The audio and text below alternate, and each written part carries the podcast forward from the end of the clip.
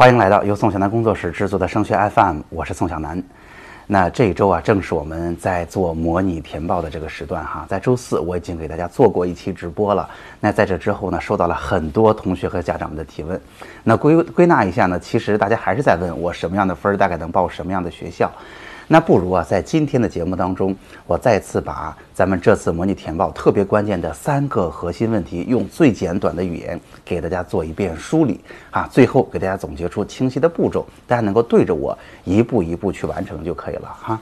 第一个重要的问题显然是这次模拟填报要完成一个什么样的目标，其实就是熟悉模拟填报的流程，这是核心目标。第二。呃，大家也提到了各种各样计算分数的方法，怎么算才能更准？我告诉大家一个清晰的思路和这次咱们选择怎样一个难度范围合适、呃准确度又可以接受的方法。为什么挑了这种方法？那第三就是我告诉大家这个方法对应的具体执行步骤，一步一步应该怎么做？再给大家说一遍。那如此一来，大家就可以对着这一期节目我怎么说，您怎么做，就可以报好这次模拟填报了。我们赶快进入今天的内容哈。那大家可以看到，现在我正在酒店给大家录这期节目，原因呢是，其实我现在正在出差，人在重庆。那每年呢，我们在志愿填报这个行业里边，会有几个非常好的好朋友哈，大家都水平非常高，大家都在自己的省份写过书。那这里边当然也包括了浙江的好朋友，哈哈因为浙江呢是山东省志愿填报。这个新高考改革模拟的呃这个省份，它是我们的先驱，所以在这两天的交流当中，我们其实也在认真的分析数据，在想今年的填报会有怎样的变化，应该。怎样去适应？如何去借鉴之前浙江的经验？所以哈，之后我们会对数据啊方法做一个更深入的分析，到时候讲给大家听。我也期待咱们在第二次大家全省的模拟考试和拿到成绩之后，咱们能做一个特别有针对性的，甚至算得很准的一次模拟填报。但是以我的经验哈，在最初尝试的时候，我们最好能把这个难度降到足够低，否则大家就无从执行了。那我们赶快开始直接谈这三个问题吧。第一个是这一次。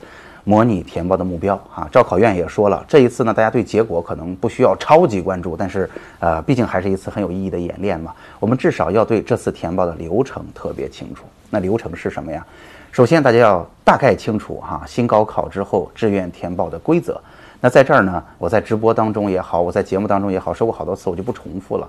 然后这一次的流程是什么样呢？首先，大家经历了出分，是不是？一月九号。出分的时候，你在招考院的系统里边啊，登进去就能够查到你的分数、你的排名了，哈，这是出分时候会出现的状况。然后呢，招考院就会给我们提供往年的成绩做参考，啊，现在是不是已经提供了过去三年的分文理的各个专业的最低分、平均分和对应的位次啊？那以及呢，呃，其实招考院早就提供了，只是大家可能现在不好找了，我会把它发在群里，就是咱们。啊，去年啊，咱们只发一年吧，这样查起来容易。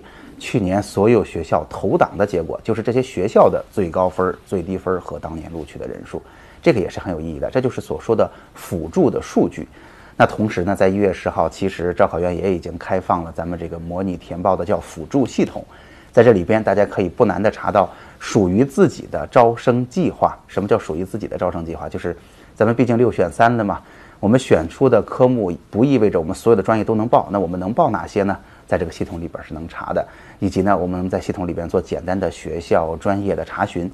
哈，这个辅助系统更重要的主要的功能是能够导出哈我们选出的专业加学校的组合。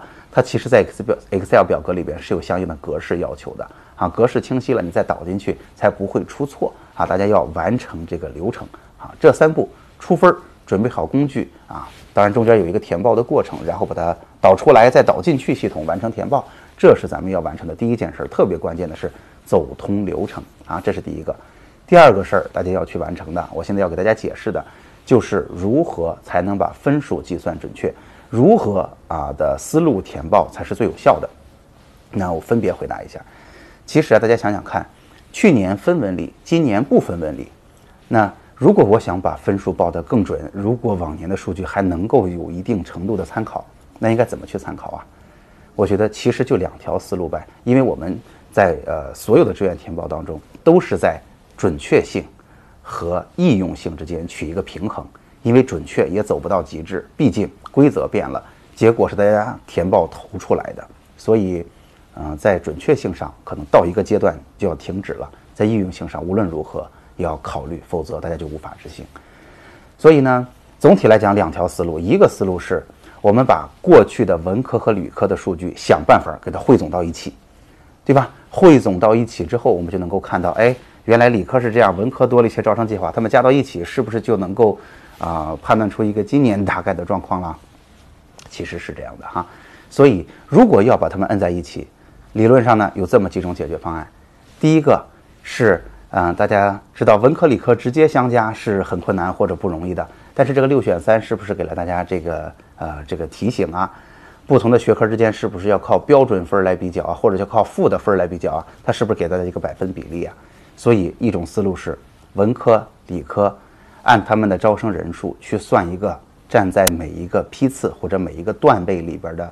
那个呃百分位啊，就是我在前百分之几大概能进这个专业，用这样的思路是把文科理科合在一起的方式之一。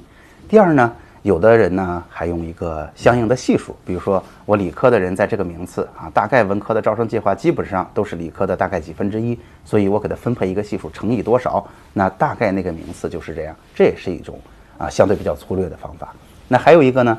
就是每年，当然大家就针对着排名，要么就是分数呗。我们用一个相应的方式给他们对齐，然后把相应位置的招生计划，或者说呃分数相对应的多出的咱们文科的招生计划，给它硬硬的累加到一起，就是硬做加法啊，不按比例硬做加法也是一种方式。那当然，这几种方式都有相应的前提，都有啊在数学上忽略掉的不准确的部分啊，这是一种思路啊，就是我们把两个还是要去做累加。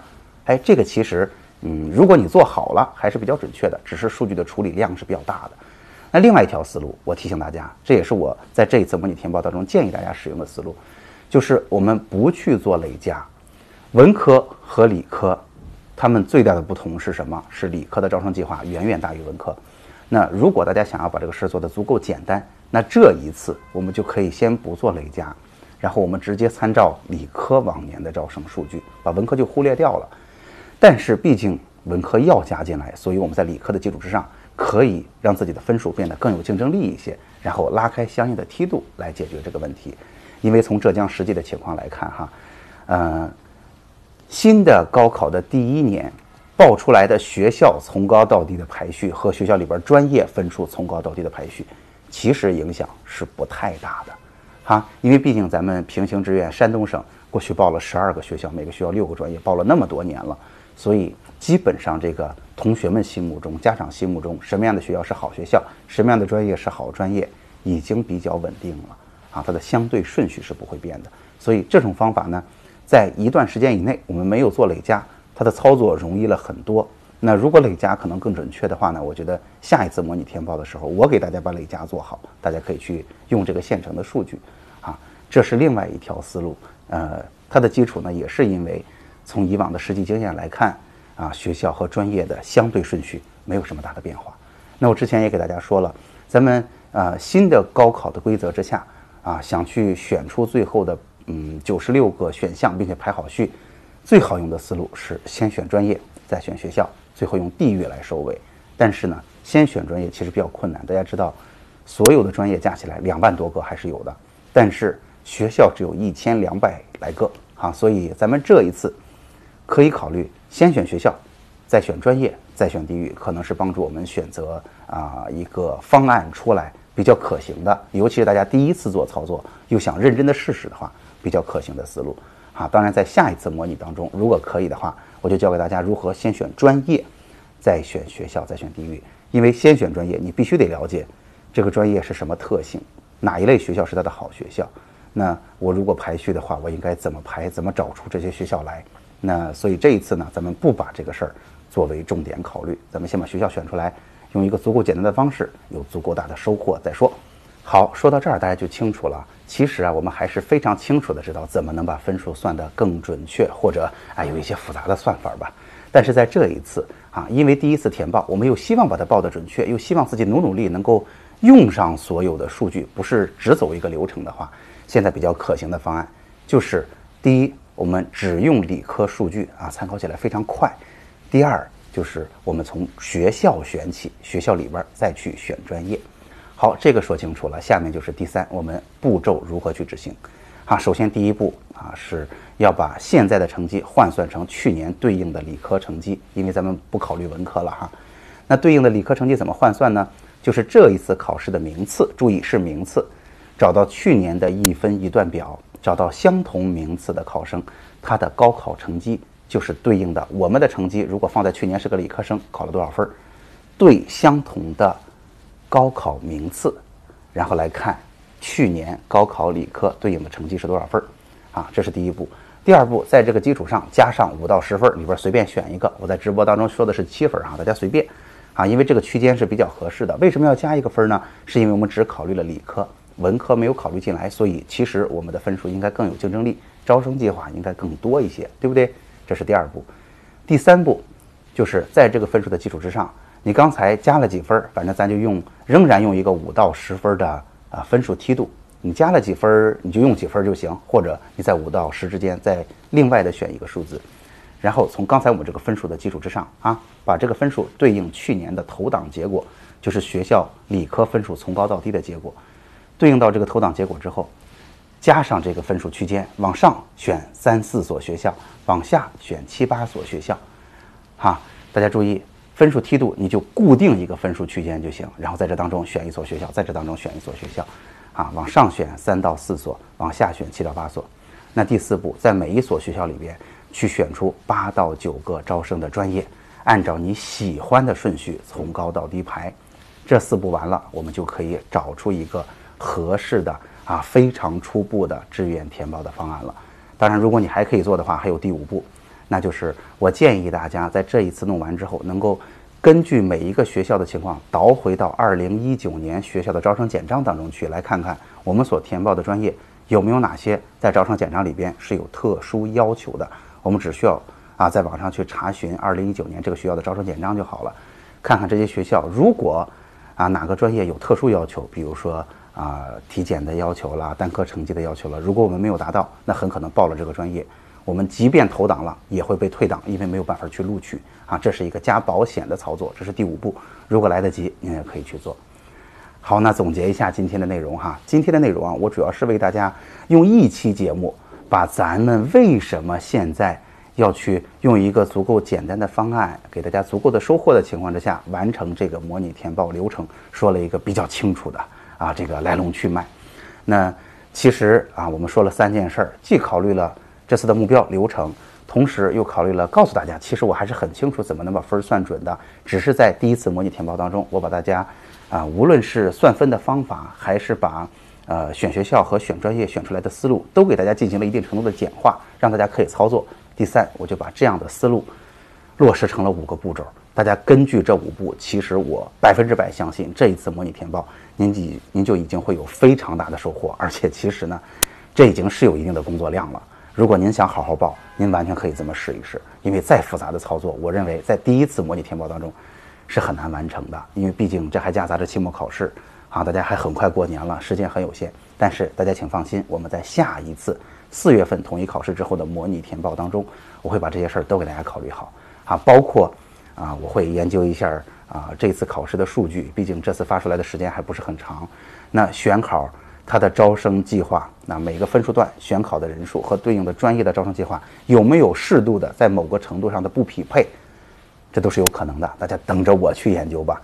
那对于这些复杂的运算来讲，我我还是那句话，我觉得最好就是我把它弄明白，给到大家的是工具或者现成的答案，这样大家用起来才是方便靠谱的。如果让大家一点一点去算，我认为这是几乎完成不了的任务。好，那今天的节目就到这儿。如果今天的节目帮到了您，让您彻底听懂了，您还想让身边的同学和家长们在这一次模拟填报当中非常有收获，那欢迎您把这期节目转发给其他的同学家长，也发到您的微信群里吧。我相信这期节目是很有意义的。那当然，节目最后还是我的个人二维码啊。那这一学期我们的直播已经结束了，但是下周还有几期节目。如果您有一些孩子，无论是学习上还是咱们模拟填报上的问题，欢迎您在二维码里边啊，就是加上我的微信啊，发给我，我也会做节目为您解答的。好，今天的节目就到这儿，我们下期再见。